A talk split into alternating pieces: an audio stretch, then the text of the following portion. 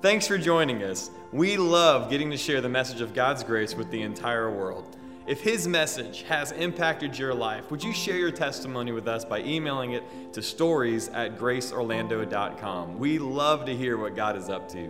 You can also give in support of this ministry by going to our website and clicking on the Give button at graceorlando.com. Thanks again. Uh, I, I can't go on without saying this.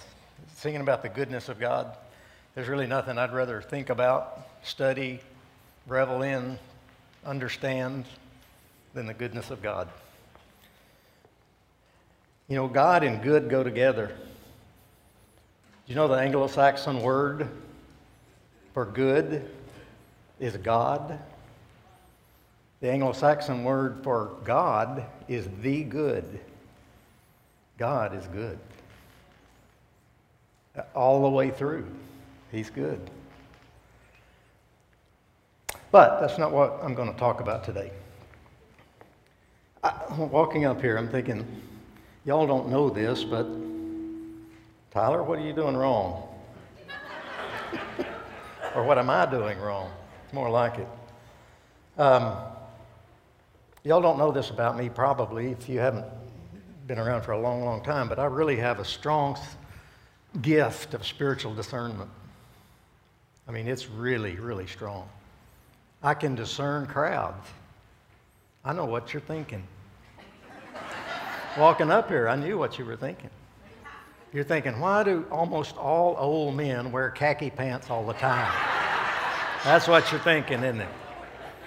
Well, let me give you the answer to that. We don't care. it's handy, it's easy. We don't like going shopping, and we hate it less now than we did when we were young. We already got wives, most of us, so it doesn't matter what we look like. We already got wives. We don't have to dress up. See, that's a great liberty of getting old. You just don't care as much. don't want to spend any time on it. All right, take your Bibles and turn to Romans chapter 5, if you have them, or put it up here. Romans chapter 5.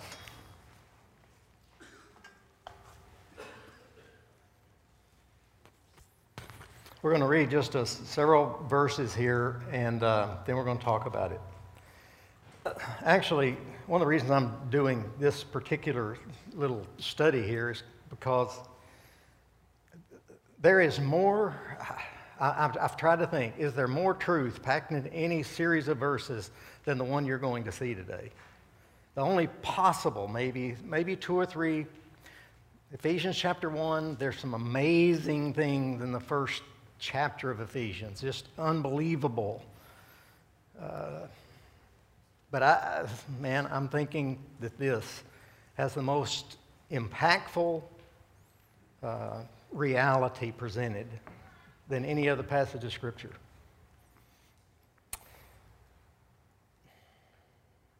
Now, this is going to sound theological, what we're going to write, what we're going to read. Romans does sound that way in most instances. The reason it sounds theological is because it is. And there is some, uh, you have to understand, the Apostle Paul was the first human being on planet Earth, other than Jesus, obviously. But the Apostle Paul is the first human being on planet Earth to understand and be able to teach the true gospel of grace. He saw it, God revealed it to him, God showed it to him, and he made some statements and teachings in what he wrote that no other human being has ever said. And that's, this is one of them right here. That doesn't mean the other apostles and other writers of the New Testament didn't have great things to say, but they did not understand grace until they were confronted or taught it by Paul. It's the truth. Ask Peter when you meet him, when you meet the Apostle Peter. I want you to ask him, You got this from Paul, didn't you? He'll say, Yes. Yes, I did. But I took the bit in my mouth and I ran with it when I heard it because it was the truth. So, anyway, it's going to sound theological. Don't let that trip you up. Uh, I'm probably not going to be able to explain it as well as some could, but I'll do my best to, to uh, teach it. However, you just have to ask for the Spirit of God to give you revelation about it, really. But as hard as it is to dig through the theological stuff in here, it's worth it because the end result of it is you get your life changed. So that's a good end game, isn't it? To get your life changed. That's what's going to happen if you realize what this says. All right, we're going to be, begin reading in verse 12. Therefore, just as through one man sin entered into the world, and death through sin, who's he talking about there? The one man where sin entered into the world and death through sin. Who's he talking about? Adam, Adam, right. Adam. Yes. Adam. Adam, death through sin. And so death spread to all men because all sinned. For until the law, sin was in the world, but sin was not imputed where there is no law. You, got, you, you, you get that? Sin, even if you sin, it's not imputed to you as sin if there's no law. Make sense? All right. Nevertheless, death reigned from Adam until Moses. What happened when Moses came? What did he do? Law. Law. From Adam until Moses, even over those who had not sinned in the likeness of Adam's offense, who was the type of him who was to come. First Adam, second Adam. But the free gift is not like the transgression. transgression. And boy, is it not. I want you to notice these terms the free gift, free gift, the free gift and the much mores in this. The free gift and the much mores. Nevertheless, death reigned from Adam unto Moses, even those who had not seen like Adam's offense, who was uh, the type of him who was to come. But the free gift is not like the transgression. For if by the transgression of the one the many died, much more did the grace of God and the gift by the grace of the one man Jesus Christ abound to the many. And the gift is not like that which came through the one who sinned. The gift is not like, the, like that. For on the one hand, judgment arose from one transgression, resulting in condemnation. But on the other hand, the free gift arose from many transgressions, resulting in justification. For if by the transgression of the one death reigned through the one, much more, much more, those who receive the abundance of grace and of the gift of righteousness will reign in life through the one, Jesus Christ. So then, as through one transgression there resulted condemnation to all men, even so through one act of righteousness there resulted justification of life to all men. For as through the one man's disobedience the many were made sinners. Do you agree with that? You understand that that is uh, basic theology that through Adam's sin, sin was imparted, imputed to everyone, right? Uh, no question. I don't know any, uh, hardly any, if any, evangelical or Protestant or other pastors that would say any different from that. So,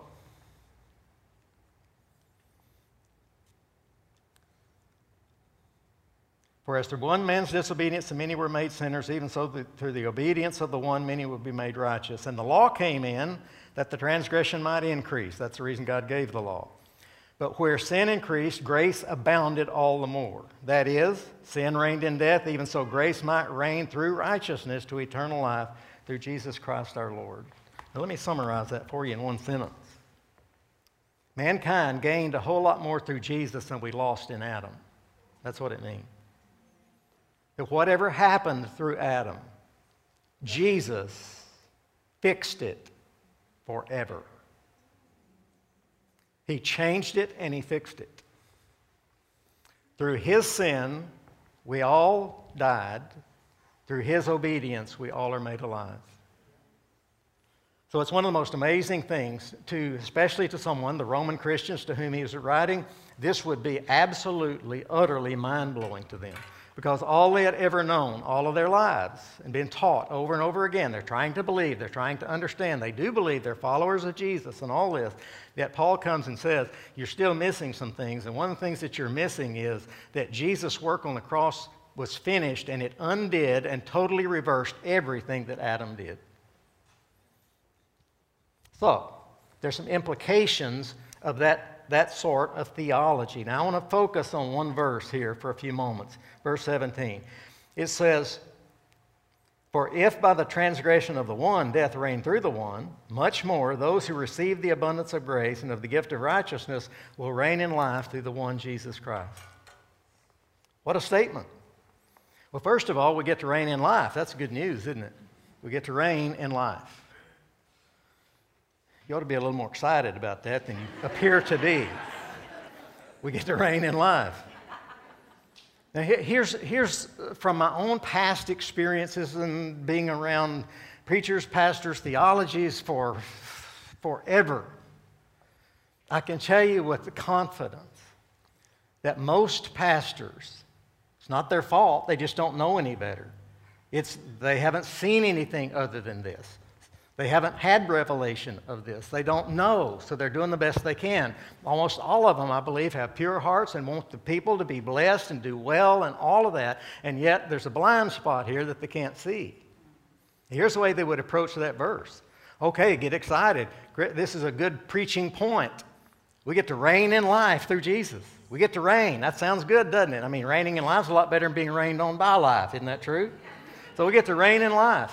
I don't know all that that means, honestly. There's no great explanation of that. I don't think it's talking about external reigning, you know, being king and reigning like that kind of stuff. It means internal reigning.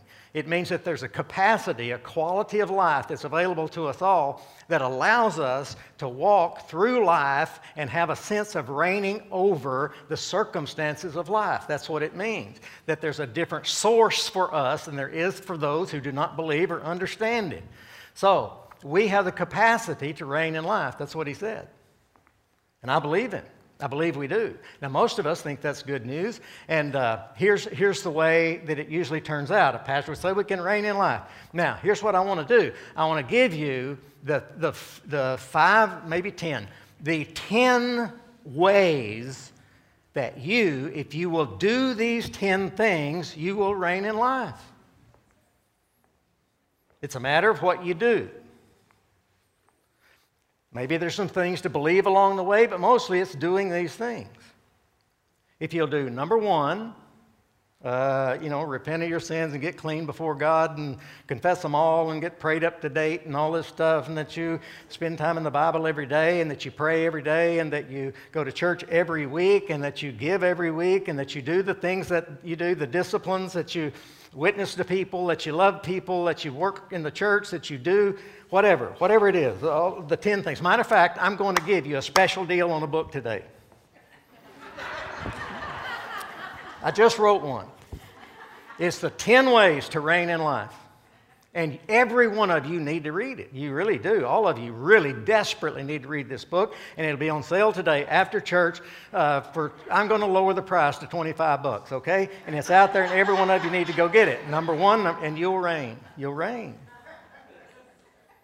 And you think, I want to reign, so I want to do what everybody tells me. So I'm going to change the habits of my life, and I'm going to try hard, as hard as I possibly can, to achieve this state of being.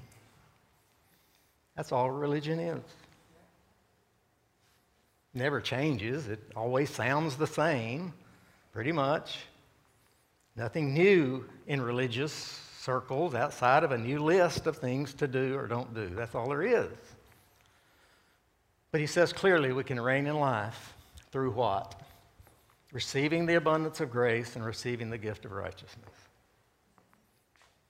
I want you to notice it's receiving, it's gift, receiving, gifts, gifts, receiving. Doesn't sound like that old stuff, does it? Doing, hoping, working, improving. No. See, the truth is, we don't reign in life through our performance. We reign in life through our position. It's not those who perform that reign in life, it's those who receive. You got to learn to be a big open mouth receiver to the reality of grace. Don't resist any of it. Just receive the abundance of grace. Can I tell you that grace is abundant? It's the most, I believe, abundant commodity in the universe outside of love. God is love, so God's pretty good size, so everything is filled with that. But grace, it's abundant. Uh, Ephesians says that we're rich in grace. That throughout the endless ages, the Spirit will be teaching us the depths of grace. You want to know what you're going to be hearing and learning about? Grace. He's full of grace. And we beheld his glory. The glory is the only begotten of the Father, full of two things full of grace and full of truth. And don't get misguided there. Truth is not the mean side of God, and grace is the nice side of God, and they're always trying to balance themselves out. That's the way a lot of people see it. It's not true. Truth, doxa, means real or reality. It means the way things really are. That's what truth means. The way things really are is that God is full of grace. The truth about God is He's full of grace, it's abundant. He's full of it. And anything that God is full of is, has to be one of the most commodious things that exists. He's full of grace. Don't doubt that. Don't ever doubt it. We don't reign in life through our performance, we reign in life through our position. And we try to get it right. We want to get it right. We want to reign, not only for our sakes, but for others and our families or whatever. We just can't quite get there because we're trying to do it through works instead of resting in the abundance of His grace, of receiving His grace. Galatians 5 4 says, You who would be justified by law have fallen from grace. It doesn't mean you've fallen from salvation or falling out of the uh, love of God. It just means grace is of no practical import in your life. It has no practical impact in your life if you seek to be justified by works or by the law. Now, here's a, a most important question for everyone. When I used to travel all the time in churches everywhere, conferences and stuff like this uh, for years, here, here's a question that I would ask every crowd almost at some point in time uh, in, a, in a series of messages or whatever I was doing. This would be a question I would ask them. I would ask them, okay, are Christians believers or believers under the law? Are Christian believers or believers under the jurisdiction of the Old Covenant law? Are they or are they not? The vast majority of people would sit there and just think about it. You think, well, I kind of think no, but then again, I think the law's never going to pass away. Jesus said it was holy. Uh, I'm not sure. I kind of believe it we're not, and I kind of believe we are. That's what most people would sit think. They'd tell me that. But can I tell you something? That's not true. Christians are not under the law. Believers are not under the jurisdiction of the old covenant law. It's passed away as far as you're concerned. It does not have any jurisdiction over your life at all. All of it. What am I talking about when I talk about law? And I'm talking about the law of Moses. I'm talking about the Ten Commandments, the, the, the God given law that God gave to Moses and I'm talking about the Ten Commandments. I'm talking about uh, all the other uh, moral laws. I'm talking about all the ceremonial laws. I mean, there's a little disagreement about this, but most uh, scholars and people who have studied this will tell you that there's in the neighborhood of 613 laws in the Mosaic Law. That's a load by itself. How would you even know them all? I mean, honestly. That's how ridiculous it gets to believe that you can keep the law and please God. God never, never, God knew when He gave the law that people weren't going to keep the law. He knew that, did He not? That's the reason He instituted the priesthood and the sacrificial system. He knew they wouldn't keep the law. There had to be some recourse for them to stay in some kind of relationship with Him, right? That's why He did what He did. He knew they weren't going to keep the law. He gave the law that sin might increase, or the understanding or the knowledge of sin. And therefore, you would, you would uh, come to understand that you can't keep the law and that you would turn to another source of life instead of law keeping. So we're talking about that law, that the old covenant Mosaic law. And he said, Hebrews talks about it all over the place. That we're not under the law. We're separated from the law. The law has passed away as far as we're concerned. The new has come, the old is gone. All of that kind of stuff is in, in the book of Hebrews, too. We're not under the law. You've got to quit thinking like that. The law, the old covenant law, simply does not exist for you. And I can also tell you this that spiritual adultery, so to speak, isn't living in the world while you're a believer or having, say, living in the world or uh, seeing that as something that you shouldn't do. That, that's not what spiritual adultery is. Let me tell you what spiritual adultery is it is depending on the law for your justification and righteousness. You just cheated on Jesus every time you do that, so to speak. Okay, now I want to read to you a passage scripture from Romans chapter 7. We're just going to read uh, six verses, Romans 7. Look what he says. Or do you not know, brethren, for I'm speaking to those who know the law, obviously, the context of this, he's writing to the Romans, the Roman Christians, the Roman believers, and they understand the law down to their toenails. That's all they've ever known. Or do you not know, brethren, for I'm speaking to those who know the law, that the law has jurisdiction over a person as long as he lives? Don't you know that? For the married woman is bound by law to her husband while he is living, but if her husband dies, she's released from the law concerning the husband. So he uses an illustration from the Old Covenant, the Old Covenant's uh, standards and teachings on marriage. This should not necessarily apply to a New Covenant standards and teachings on marriage. There are some, applica- some applications but you don't take this totally to apply to, marriage in the new covenant. Paul's using it as illustration. That's what he, he's not really talking about marriage here, he's using it as illustration. For the married woman is bound by law to her husband while he's living. But if her husband dies, she's released from the law concerning her husband. So then, if while her husband is living, she's joined to another man, she shall be called an adulteress. It's pretty tough. But if her husband dies, she is free from the law, so that she's not an adulteress, though she is joined to another man. Therefore, my brethren, you also were made to die to the law through the body of Christ, that you might be joined to another, to him who was raised from the dead, that, he might bear, that we might bear fruit for God.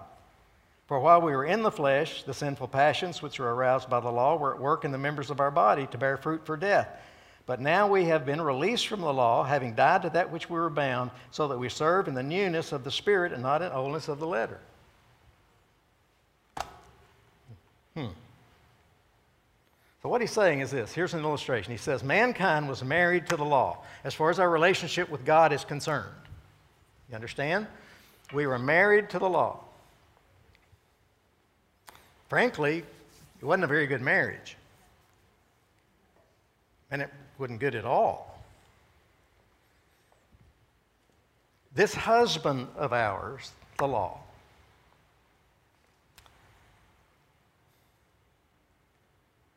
he has no capacity to love. He has no capacity for compassion, no capacity for kindness. He only can do this He can tell you where you're wrong every time you're wrong, He can point it out, He can also tell you what to do. His whole existence is you do this, you do this, you do this, you do this, and you do this. Don't do this, don't do this, don't do this, and don't do this. Now, another infuriating thing about this husband is he really is always right. I mean, I know how Martha must feel. It's, it's tough living with someone that's always right. You know they're right, and they know they're right.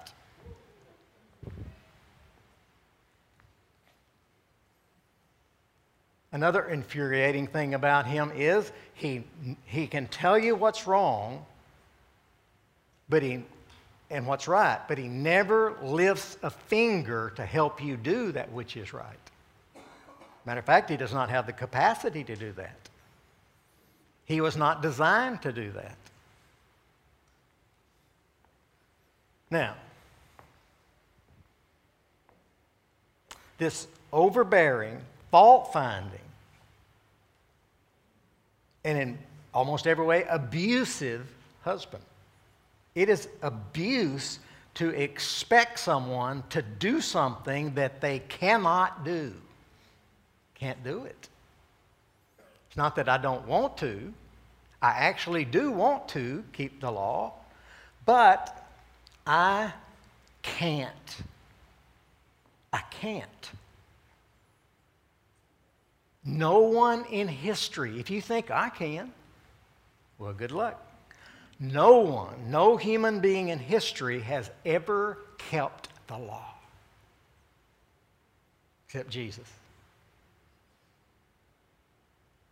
Now, this overbearing, fault finding, critical, abusive husband is never going to die. Woohoo! Isn't that good news? And our union with him is until death do us part.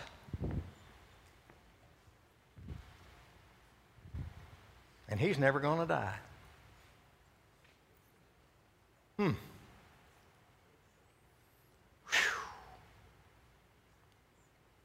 Okay, that's all I came to say. I'm done. Sorry. That's the way it is. I know you're going to struggle. I know you're going to have lots of struggles. I know you're going to break your back trying to keep the law. I know you're going to do your best to do it. I know you're going to, you know, do whatever's necessary to do your best. I, I realize that. I, I bless you on your way. I do. I hope you attain it, but I know you won't.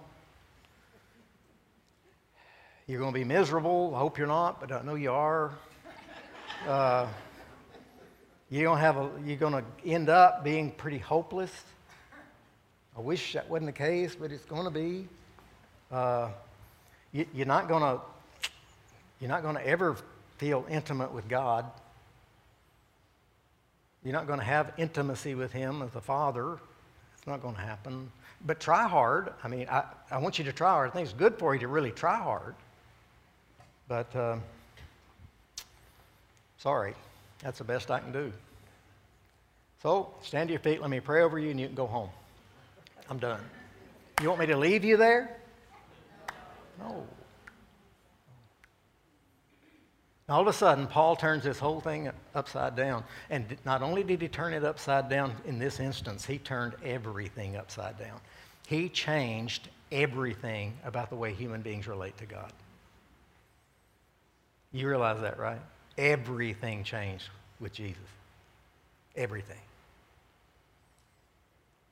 Everything. So here, here's what Paul did. He kind of flipped it. He turned it around. He says, Well, there is another way out of this relationship other than him dying and you killing him. There is another way out of this relationship. He's never going to die, but you can. And by this time, you're ready, aren't you? By this time, I, I, I, I, kind of got so disgusted with it all in my walk with God until I wanted to die. I see Christians all the time laboring under this. It breaks my heart. It really does. To fight a fight they can't win, to make an effort at a performance that they cannot succeed at, to try to be a good boy and a good girl for God and hope that somehow or other it scores some brownie points with Him. I'm trying hard, God. I'm trying. I'm trying my best.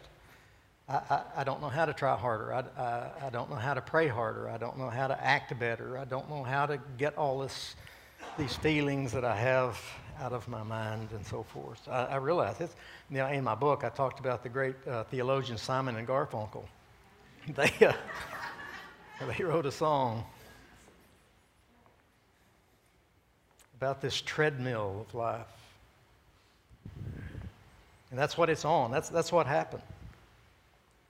Like a rat in a maze, the path before me lies, and the pattern never changes until the rat dies. And that's what's happened to a lot of Christians. They're in a maze. They'll come to the, around the corner and think, oh, okay, this is the answer. This is the answer. I got some new uh, how to's I got some new how-tos on how to do this. There's some, or some good pointers on this, and now I'm all excited, and, and I can, you know, I can, I, maybe I can see the end of the tunnel, and it ends to being a dead end, and there's another one here, and it's like being on a treadmill. It's just run yourself to death until you finally just give up and quit, and or you get pride and think you're doing better than everybody else, and so you're all right. I have a, a Jewish friend that's, uh, he's sort of, he's a practicing Jew. It's not just a secular Jew, but so he does, you know, do some of the stuff, but he's very selective on the stuff that he does. And I asked him one day, I said, Ed, how, how do you propose keeping the whole law when you don't even know all of it? I said, You don't know all of it? He says, No, I don't. I said, Well, there's, you know, over 600 of them in there. He said, I don't know them all. He said, I don't worry about that. All I do is, you know, do my best and keep a few things and keep this and, you know, figure, you know, in the end, God will see my effort and everything will be pretty good. That's not a way to live with God, folks. Huh? Huh? There is another way out of this relationship. You can die. And you did die when you were joined to Jesus. You know that, don't, don't you? In chapter 6, that's coming up right here, it's very, very clear. You are buried with Christ through baptism of death, like as Christ was raised from the dead uh, by the glory of the Father. And so you've been raised with him to newness of life. It says, if you were united in his death, then you will be re- uh, united in his resurrection. You died to the law. You, you died, that's what you died to. You died to that system. You, you, you died to that, uh, that abusive, oppressive, awful system. You died to the condemnation that it brings. You, you died to all of that with Jesus. And you're raised to newness of life. You died and were raised and the law has absolutely no jurisdiction over your life. None.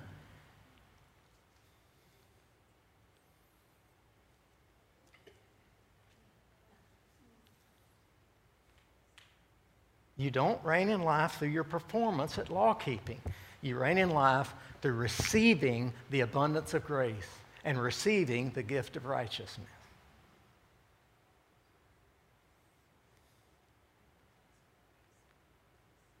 Now, here's what a lot of people do. Uh, a lot of people, uh, believers, are up and down in their emotionally about things concerning God.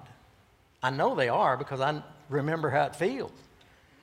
They're, they're, up one day or one week, you know, we, we had a great service on Sunday and I'm pumped up and I'm, I can, you know, I'm ready to you know, take the world and I'm ready to change. I'm ready. I'm excited, all of that. And then, you know, Monday comes and you think, I messed up again. I, I was going to get up at 5 o'clock and pray, and my alarm went off, and I just shut it off. And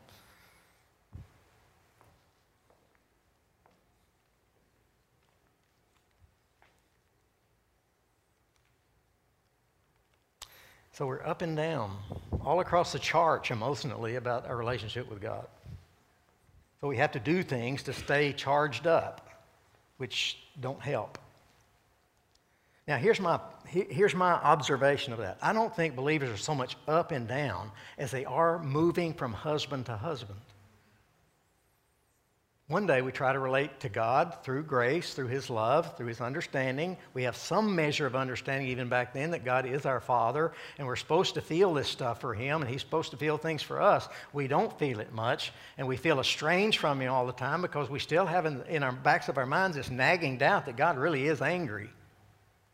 He really is upset most of the time with me because I don't do well. I'm just, I'm not, I'm not what I know I could be or should be and and so I don't think God really has that high an opinion of me in the back of my mind. I mean, maybe He does, hope He does, but probably He doesn't. So they relate to God through law keeping one day and grace one day. It's moving back and forth from one husband to the next.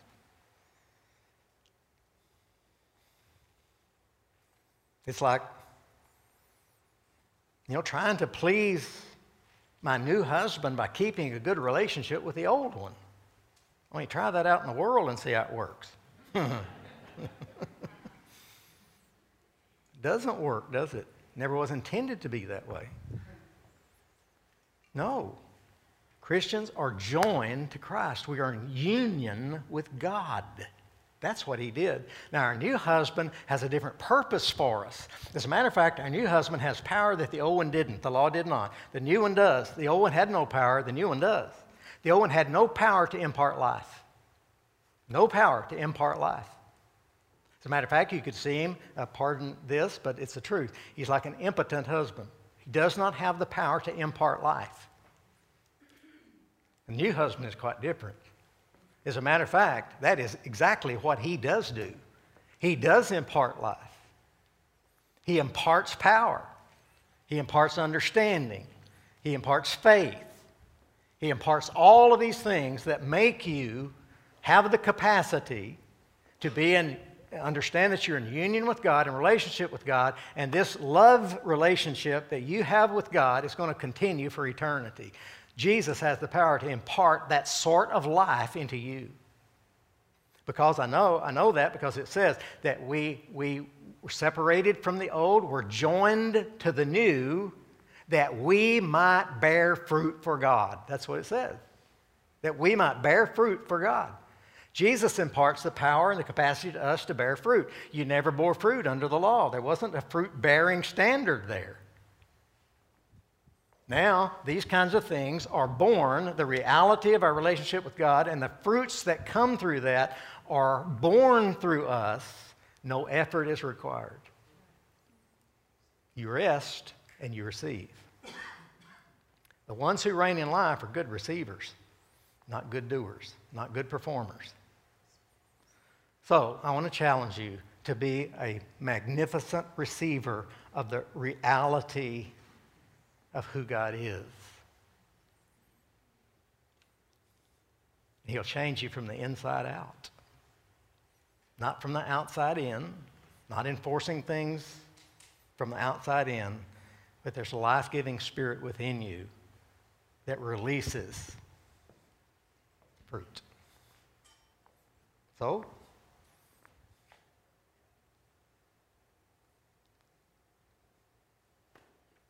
That's pretty good news, actually.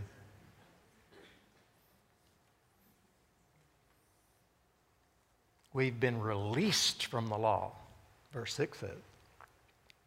That's a military term. It means to be discharged. You have been discharged fully and totally from the law from the jurisdiction of the law. When you're discharged from the army, they're done with you. You don't have to say yes, sir, anymore. You don't have to salute anymore.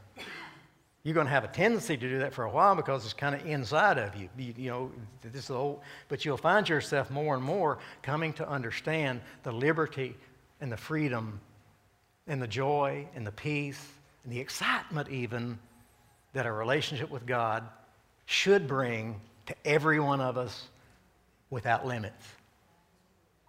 That's the way God intended for us to live. Free, full access to a loving Father who cares about you more than you care about yourself, loves you more than you love yourself, loves you more than you love your kids, loves you more than you love anything. He loves you more than anything. Always. Without qualification, without reservation. That will change your life. I told you if you understand the reality of this, this theological stuff in here, and all that God did, it will change your life. Change mine, and changed a lot of yours, hasn't it? Yes. Yay. All right, stand up. Let me pray for you.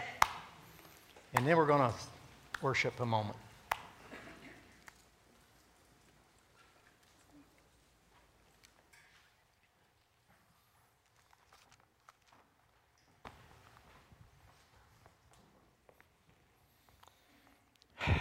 Lord, thank you that uh, we're not under the law anymore. Thank you, Lord, that you fulfilled it. You didn't destroy it, you came to fulfill it, and you did fulfill the law in every instance. You fulfilled every undotted I, every uncrossed T for us. You fulfilled the law. What the law demanded, you gave. You gave your life as a ransom for us all, ransoming us from the death that the law inflicted on us all. And that sin inflicted on us all. Thank you. I pray, Lord, for myself and for all these and others that are listening to this or will. I pray, Lord, that you will expand our understanding and stretch our minds to be able to receive more of all that Jesus died to give. I pray for a sense of uh, victory because you said, Lord, we could reign in life through, through Christ if we receive the abundance of grace and receive the gift of righteousness. That there's a measure of reigning there, Lord, that all of us desire and want. So I pray, Lord, that we'll be able to receive, process, and grow in your grace and your love. And I pray, Lord, that you'll paint a portrait one of these days as all of those who see the reality of grace uh, present to the world a portrait of God that the world has no idea about. Use us like that, Father, I pray.